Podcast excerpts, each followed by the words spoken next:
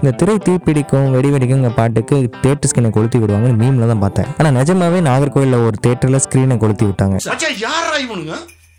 வந்துக்கிறானுங்க? நானும் போன வாரம் பீஸ்ட் படத்துக்கு போனேன். ஆனால் அதுக்காண்டி அந்த படத்தை பற்றி ரிவ்யூ எதுவும் நான் சொல்ல போகிறதில்ல ஏன்னா அதுக்கு ஏகப்பட்ட யூடியூப் சேனல்ஸ் இருக்குது அதில் போய் பார்த்துக்கோங்க. என்ன கேட்டால் ஒரு நல்ல தியேட்டர் எக்ஸ்பீரியன்ஸ் வேணும்னா இந்த மாதிரி பிக் ஹீரோ படத்துக்கு போனால் தான் அது கிடைக்கும். ஸோ நீங்கள் டிக்கெட்டு கட்டுற அந்த இரநூறுவா என்னை பொறுத்த வரைக்கும் ஒர்த்து தான். Welcome again to hand cricket podcast இன்னைக்கு நான் உங்ககிட்ட ஒரு ரெண்டு கதை சொல்ல போகிறேன் ஃபர்ஸ்ட் கதை என்னன்னா இது என் லைஃப்ல நடந்த கதை.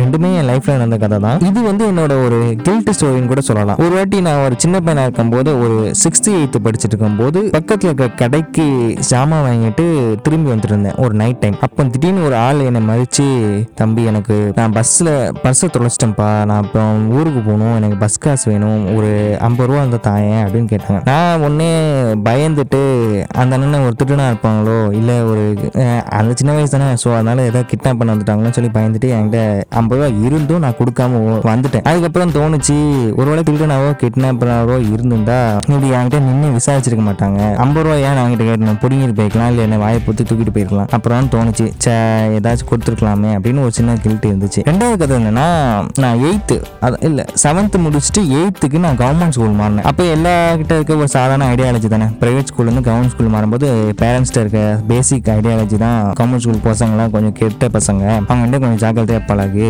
சேர்க்கை சரியில்லாமல் நீயும் கெட்டு போயிடாத அப்படின்னு நிறைய பேர் சொல்கிறது தான் அவங்க சொன்ன மாதிரியும் ஒரு சில விஷயம் இருக்க தான் செஞ்சு கவர்மெண்ட் ஸ்கூலில் கெட்ட வார்த்தை பேசுறது. ஆனால் இப்போ எல்லா இடத்துலையும் கெட்ட வார்த்தை பேச ஆரம்பிச்சிட்டாங்க. ஆனால் நான் அதை பற்றி எதுவும் யோசிக்காம ஃப்ரெண்ட்ஸ்னு சொல்லி எல்லார்ட்டையும் பேச ஆரம்பித்தேன் அதுக்கு முன்னாடி இந்த என்ன ப்ரைவேட் ஸ்கூல் ஃப்ரெண்ட்ஸை விட இந்த கவர்மெண்ட் ஸ்கூலில் ஃப்ரெண்ட்ஸ் எனக்கு ரொம்ப ஸ்பெஷலாகவே இருந்தாங்க.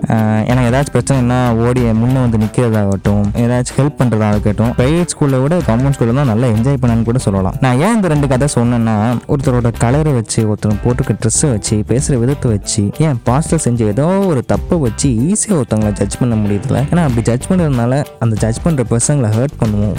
இல்லை ஒரு நல்ல ரிலேஷன்ஷிப்பை மிஸ் கூட பண்ணிடலாம். இல்லை நல்லவன் தப்பாக ஜட்ஜ் பண்ணி நம்ம ஏமாந்து கூட போகலாம். நான் நாளை ஜட்ஜ் பண்ணாமல் அந்த ஐம்பது ரூபாயை கொடுத்துருந்தா எனக்கு அந்த கில் ஃபீலிங்கே வந்திருக்காது. ஒருவேளை நான் என்னோட கவர்மெண்ட் ஸ்கூல் ஃப்ரெண்ட்ஸ் எல்லாம் ஜட்ஜ் பண்ணி அவங்ககிட்ட பேசாமல் இருந்தேன்னா எனக்கு அந்த ஃப்ரெண்ட்ஷிப்பே கிடைச்சிருக்காது. ஸோ ஜட்ஜ் பண்ணுறது நிறுத்துங்க. ஓகே ஸோ இந்த நல்ல கருத்துக்கு சொல்லிட்டு இந்த பாட்காஸ்ட் முடிச்சுக்கிறேன். இந்த பாட்காஸ்ட் பற்றின கருத்தோ ஃபீட்பேக்கோ ஏதாச்சும் இருந்துச்சுன்னா hand under score cricket under ஸ்கோருங்கிற insta ஐடியில் தெரிவிச்சுக்கோங்க. மீண்டும் அடுத்த வாரம் உங்களை பார்க்குறேன். Tata bye bye see you